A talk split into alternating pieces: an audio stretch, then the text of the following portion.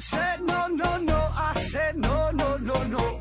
You say take me home, I said no, Perignon. You said no no no, I said no no no no, no no no no.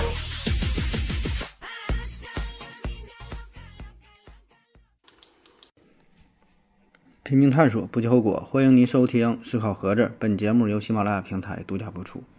今天呢，咱还是回答听友的一些问题。第一个问题，悲伤一小盒提问说：“请问盒子，学习音乐或绘画对人的塑造会有哪些不同？”呃，说这个音乐和绘画这个事儿啊，感觉挺高端哈，这东西好像离咱们非常遥远，一下就上升到了艺术圈的事儿。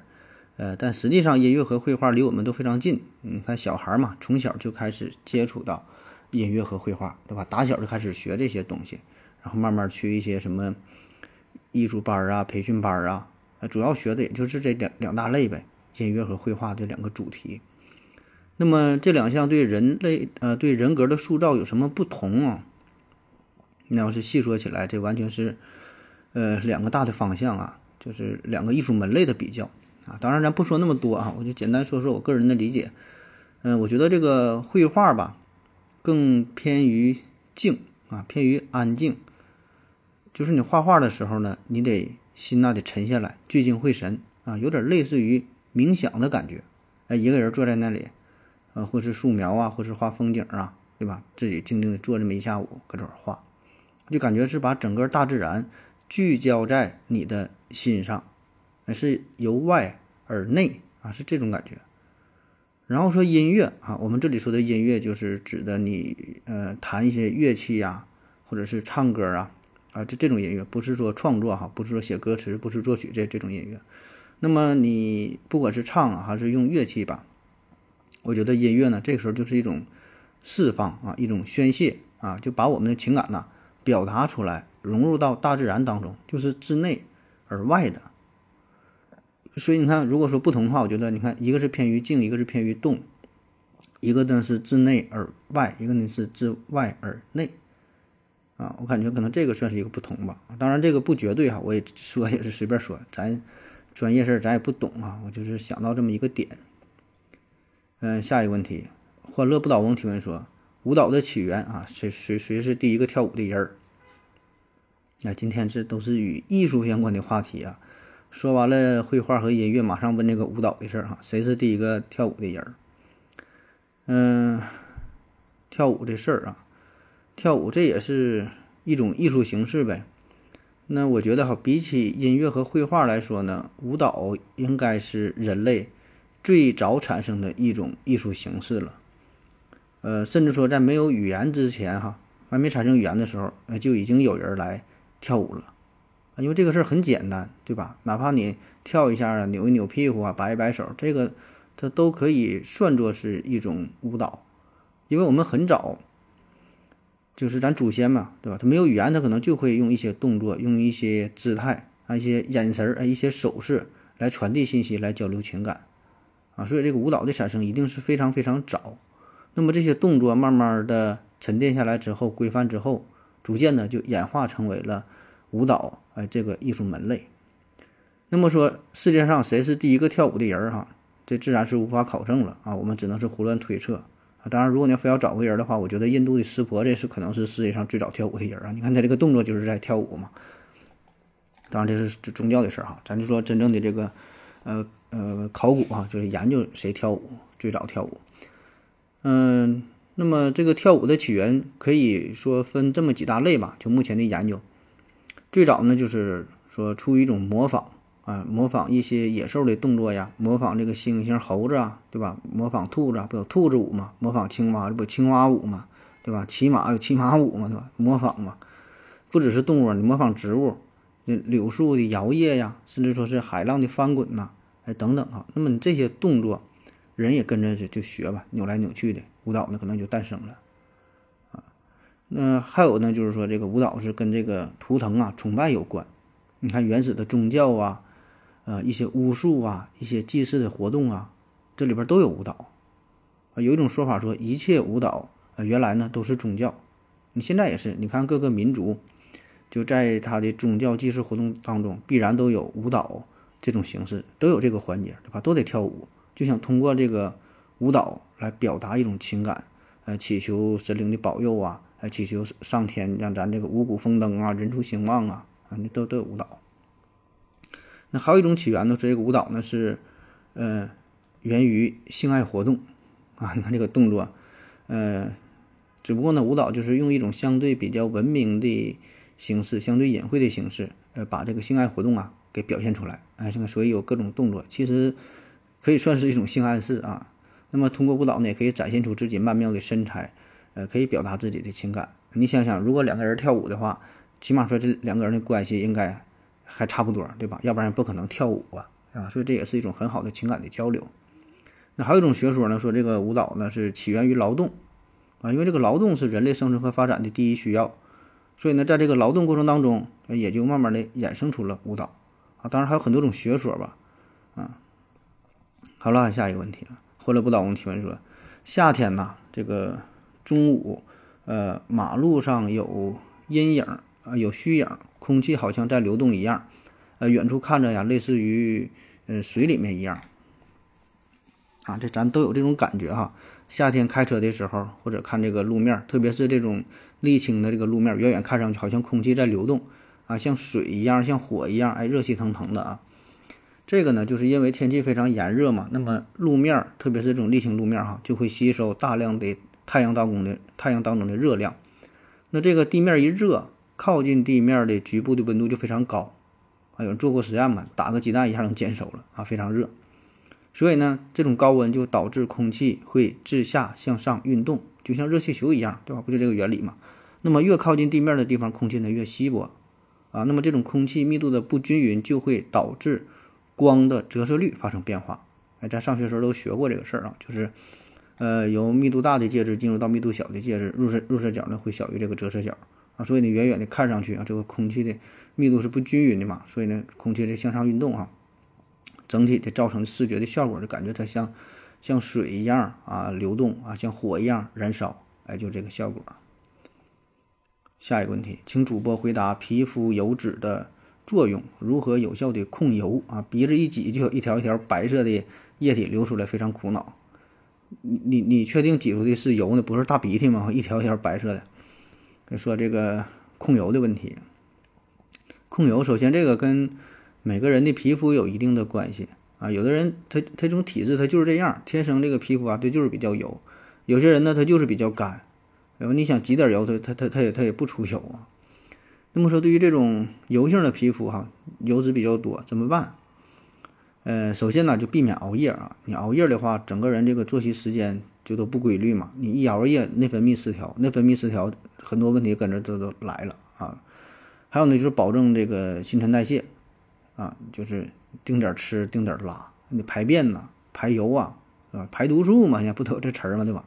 多喝水，多吃水果，多吃蔬菜，少吃油腻的食物，什么油炸、烧烤啊，控制控制啊，也可以适当吃点这个维生素 B 族的元素啊。嗯，如果你要是非常在意这个事儿呢，也可以选一些比较。适合你皮肤的这个洗面奶啊，具体的我就不给你推荐了哈，现在还没有赞助商。如果要特别重的话呢，随身多备点这个吸油纸，那往脸上一贴，这玩意儿还是挺管用的。再有呢，就是选这些化妆品的时候，也是避免那些含有油脂比较多的啊。当然，这个就是对于女女生来说哈，对于男生咱糙老爷们儿就无所谓了哈，油就油点儿呗，中年油腻男嘛，对吧？你不油腻，你你也配不上这个称号啊。下一个问题，以类洗类提问说，一些关于男性和女性。在能力差异方面的说法，比如说男的数学好，女的文科好；男的推理能力强，是女的语言表达能力强。请问何子老师，这些说法到底是被科学实验证实的结论，还是啊只是文化上的偏见？啊，说这关于男女思维方式的差异啊，呃，前几年吧，有一阵儿，就是有一阵儿有一本书啊很火，叫《男人来自火星，女人来自金星》。说这个男的女的来自两个不同的星球，就想说啥呢？这男女好像他就是两个不同的物种一样，啊，就差别非常非常大，啊，在民间呢，咱也流传着说男女思维差异不同，对吧？然后上学的时候也说这个男生好像偏于理科，呃，数学数学啊，什么物理啊更好一些，女性呢偏于文科方面，对吧？那语文啥的，哎，英语啊更好一些。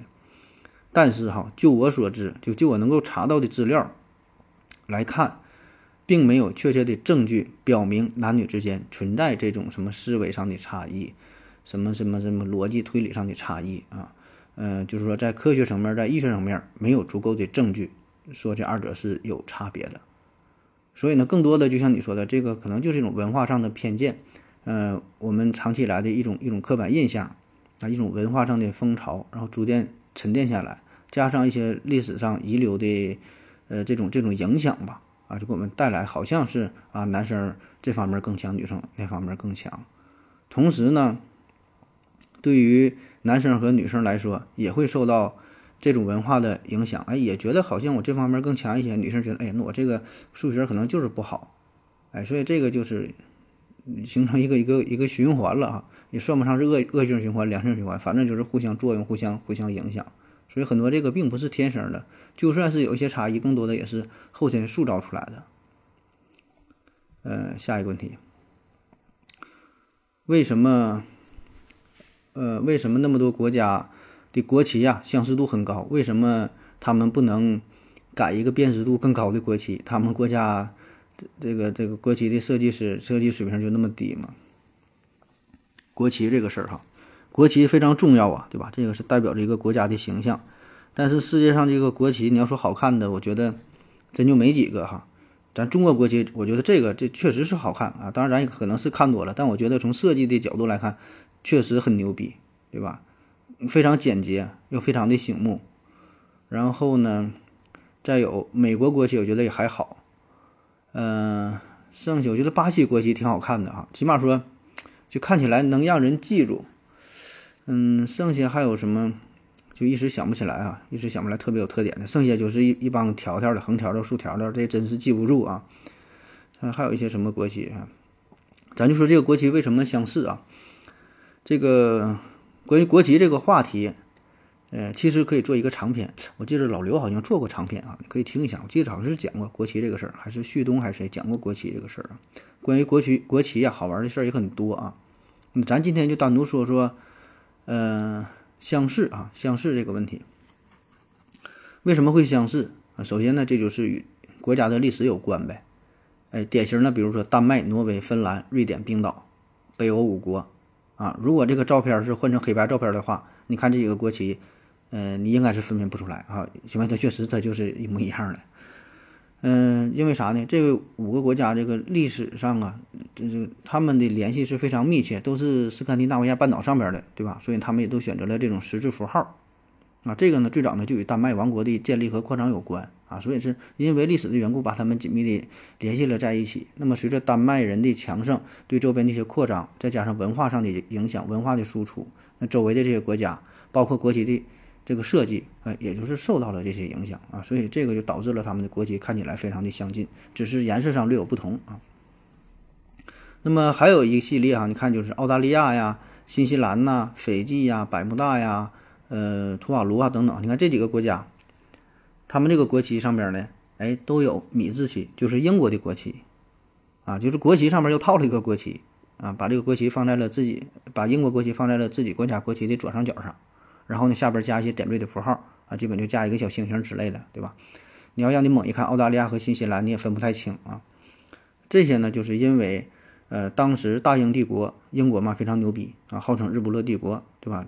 全世界各地都有它的殖民地，所以呢，这些殖民地。这个国旗呀，就受到了英国的影响，也就这么保留了下来。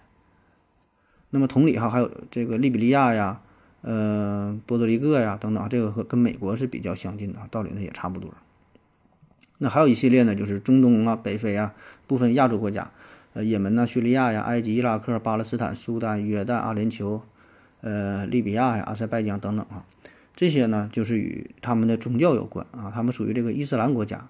所以呢，会有着一些共同的文化特性，哎，在这个国旗上面呢，选择了星星和这个新月的符号。当然，具体的排列方式组合呀，不太相同啊，但是这个元素呢，差不多。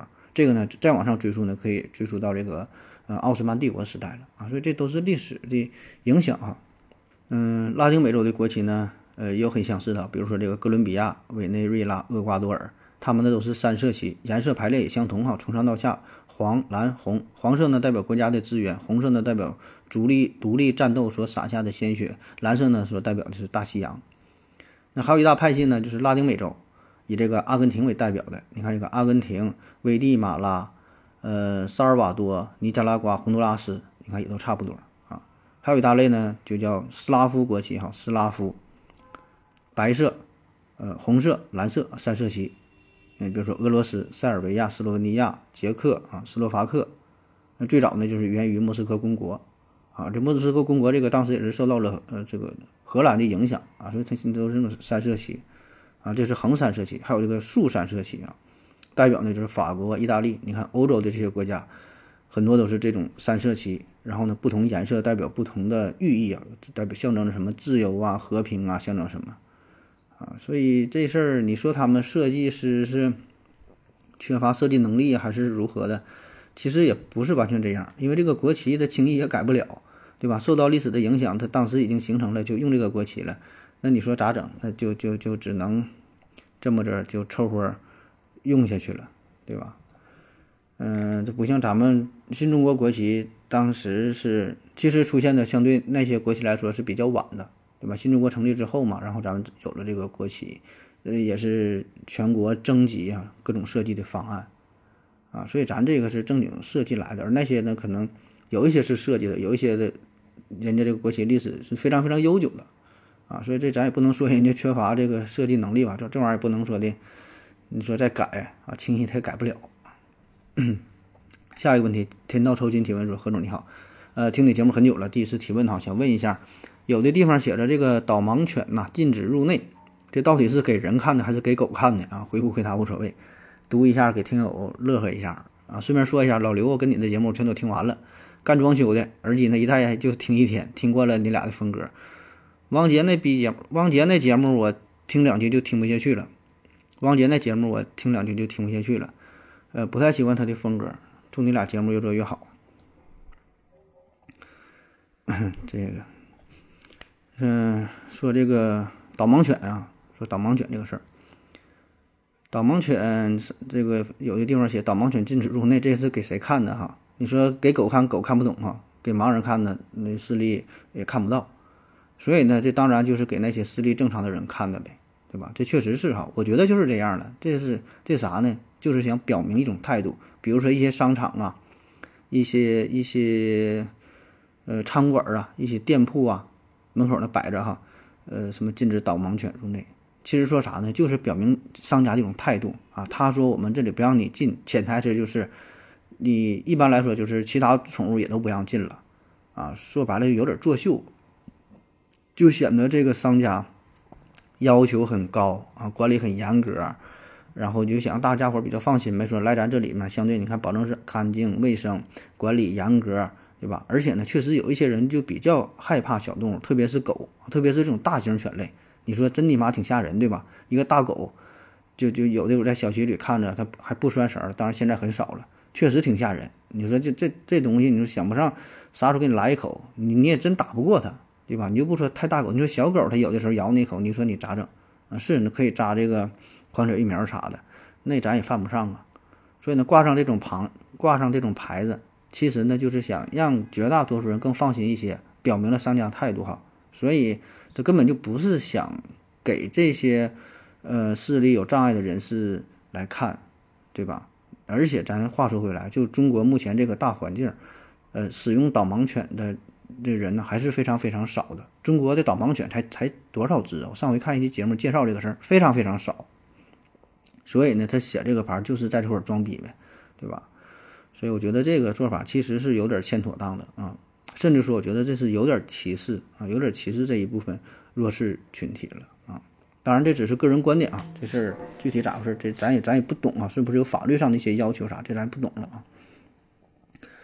嗯，下一个问题，嗯，思考凳子提问说啊，何子好，好像啊，在网上看到许多混血长得都挺好看，请问混血？都好看吗？为什么？说这个混血啊，混血儿，啥叫混血儿，对吧？就是就是两个地方完俩结婚生孩子，呃，就是这个基因差异，基因有一定差异的或者差异比较明显的这个人种的后代，比如说父亲是中国人，母亲是日本人，然后生出的孩子啊。那说为什么这个混血儿的比较好看啊？这个首先呢，这是属于一个先问是不是再问为什么的问题啊。呃，咱承认确实有很多混血儿长得很好看，对吧？但是呢，啊，也有很多人混血儿长得他不那么好看。呃，因为咱能看到的，咱能记住的，或者说你在电视上看到的，他基本咱得长得差不多，挺好看，他才能上电视。真长得恶丑恶丑的，他他也上不了电视，对吧？所以呢，这个就也有点这个幸存者偏差的意思，咱只是留意到那些长得好看的了。那么再者说啊。就是关于这个混血儿这个事儿呢，我们印象当中一提到混血儿，好像就是中国人和白人啊混血出生的这些后代，对吧？这个这个长得眼睛挺大，呃，睫毛挺长，哎，像洋娃娃一样，啊，显得显得还很洋气，哎，特别咱说早些年确实有点这个崇洋媚外的思想啊，所以这么一结合之后啊，又符合我们中国人的呃审美的观点，所以看起来就很好看。对吧？你别说混血儿了，就是真正那些俄罗斯大妞，对吧？乌克兰大妞，我觉得也挺好看的啊。只不过混血之后可能，呃，更有这种亲亲切感，哎，对吧？那咱试想一下哈，比如说中国人和非洲人混血的话，你生出那个孩子肤色比较黑，你可能就不太符合我们的审美观点。对吧？所以这这里边咱们没有其他什么意思啊，咱就说单纯从审美的角度来说，那可能咱就觉得这这种这类人种就是好看，这类人种就是不好看的，确实如此，对吧？所以审美这个事儿主观因素很强啊。那其次咱们再从这个单纯的生物学的这个基因遗传的角度来说，那混血儿啊，他有可能就继承了父母双方的一些优点啊，比如说啊，欧洲人可能这个什么眼睛更大呀，高鼻梁啊，甚至是蓝眼睛啊。然后，然后自来卷的头发呀，哎，用金色的头发呀，皮肤呢更白皙，身材呢更高挑，那这些呢也是比较符合我们国人的审美观观点，所以这些综合在一起，咱确实就会就会觉得他可能就是挺好看，对吧？而且还有一点呢，我是感觉，嗯，如果说能有这种跨国婚姻啊，这种这种混血，对吧？两个国家的人能结合在一起的话，基本呢。两个人这个家庭应该都差不多，有一定实力。你就想你作为，咱说咱一个中国人哈，咱能娶一个外国妞的话，你这个人的家庭啊，或者说是教育背景啊，他的他的这个知识水平啊，他的档次啊，咱说确实应该是不会太差，对吧？你一般你也没有这个机会，所以呢，作为这种人来说，他有一定的优势。那么他娶个外国老婆的话，他也得找个漂亮点的，所以呢，孩子自然也挺漂亮，我觉得啊，咱就实话实说，就是这么回事儿。就比如说，我小区里就有一个，呃，国际家庭，这父亲呢是中国人，然后他妈是是法国的还是意大利的呀？完，他家两个小孩儿都都都不太大，一个是七八岁啊，一个是三四岁，一个小男孩儿，一个小女孩儿，哎，都挺好看的。那长得就是也看，我感觉看不出来是混血，感觉就像外国小孩儿似的。然后确实漂亮，然后你再看他妈长得更他妈漂亮啊！所以这个东西强强联合，那孩子他保证也不差呀。最后一个问题了哈，约定幸福听说说，何志哥你好，嗯，来个啊，来开个脑洞，说如果呀，世界上再过二十四小时就世界末日了，然后你会做哪三件事儿？啊，这个脑洞开的是够大哈，这也是经常谈论的话题了。世界末日了哈，就剩二十四小时，你会干点啥？嗯，这个事儿我觉得其实挺难设想的，对吧？就现在问你说你想干点啥？很多人觉得我就先大吃一顿，对吧？吃点好的，喝点好的，把钱都花了，然后或者是找到女神，然后发发生一些不可描述的行为，如何如何？你真真正到那时候，世界可能就乱套了，你你也干不了这件事儿啊。嗯，反正就是你没到这个具体的情境之下吧，你很难想到自己怎么去做。现在让你想和真正发生这个事儿的时候，它完全是是两码回事儿啊。但是呢，我们每个人呢都要经历过这个这个这种时刻，就是啥呢？呃，面临你的死亡，啊，因为你个人的死亡对于你来说那就是世界末日，对吧？因为你死了，就是你的末日一样，对吧？周围的一切全全都全都没有消失了，不就是世界末日吧？呃，以我现在的观点吧，我现在感觉，那我们在生命最后的时刻能干点啥哈？如果说非得说三件事的话，那咱就数一数啊。第一件事，我觉得还是回归到家庭，就是亲情嘛。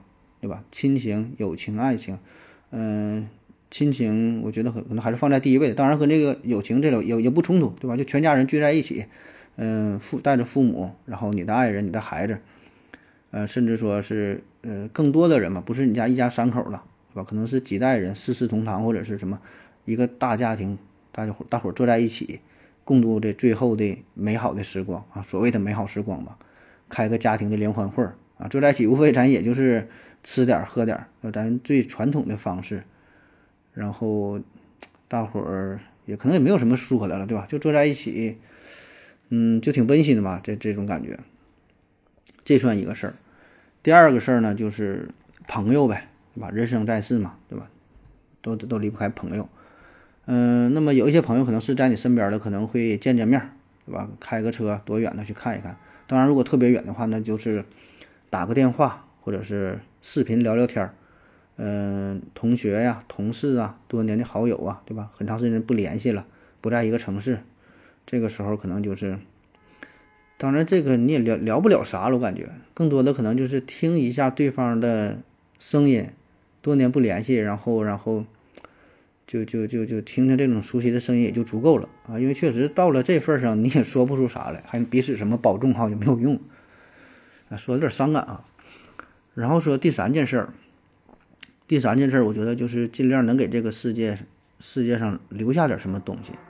呃，当然你说这个是世界末日啊，这个世界末日也不知道是什么程度，就是说整个地球爆炸了，完全都毁灭了，还是说只是咱人类毁灭了，还能地球还能在，还能留下点什么？反正我觉得，呃，如果能留下点什么的话，这是最好的。就说人死了，或者说人类消失了。咱能留下点什么证据啊？当然很难留下，但你尽量留呗，尽量留下点东西，证明这个世界我还曾经来过。那乔布斯就就说过这么一句话嘛：“我来到世间就是为了在宇宙当中留下不朽的印记，就证明这个世界上这个宇宙上宇宙上啊曾经有过一个叫乔布斯的人啊，曾经有过我。所以呢，作为主播来说，我觉得这也挺好的，这算是一个主播的优势。”这最后二十四小时时间比较紧迫哈，作为一个长篇可能是不够用了，那咱就是录一个短片的节目，对吧？用音频的形音频的形式来证明这个世界我来过，哪怕是十分八分、三分五分的，呃，留下我的声音，然后也许吧，对吧？多少年之后了，又有新的文明出现，哎，发现了这档节目啊，听到了我的声音，我觉得这个就足够了。虽然他也不知道我是谁，但是呢，这个宇宙啊。宇宙当中啊，其他文明知道，哎，地球上啊，哎，有这么一个声音，哎，知道啊，曾经有过这么一个人儿，我觉得这个也就足够了啊。所以这事儿想一想，其实，嗯，可能会给我们带来一些更加深刻的想法，对吧？没事儿，你说你想一想，这真要是生命走到最后，你是不是会有一些遗憾的事儿哈？有一些你想做还没做的事儿，迟迟的。就每天都在想，萦绕在你的脑海当中。好，等到是说我等到有钱了，我去干啥？我等到我退休了，我去干啥？啊，等着等着等着，最后呢，什么也没干成哈，所以也是挺遗憾的啊。好了，感谢您各位的收听，谢谢大家，再见。感谢您的聆听。如果你有问题的话，请在喜马拉雅平台搜索“西西弗斯 FM”，在最新一期的节目下方留言即可。欢迎您的参与，我在这里等你哦。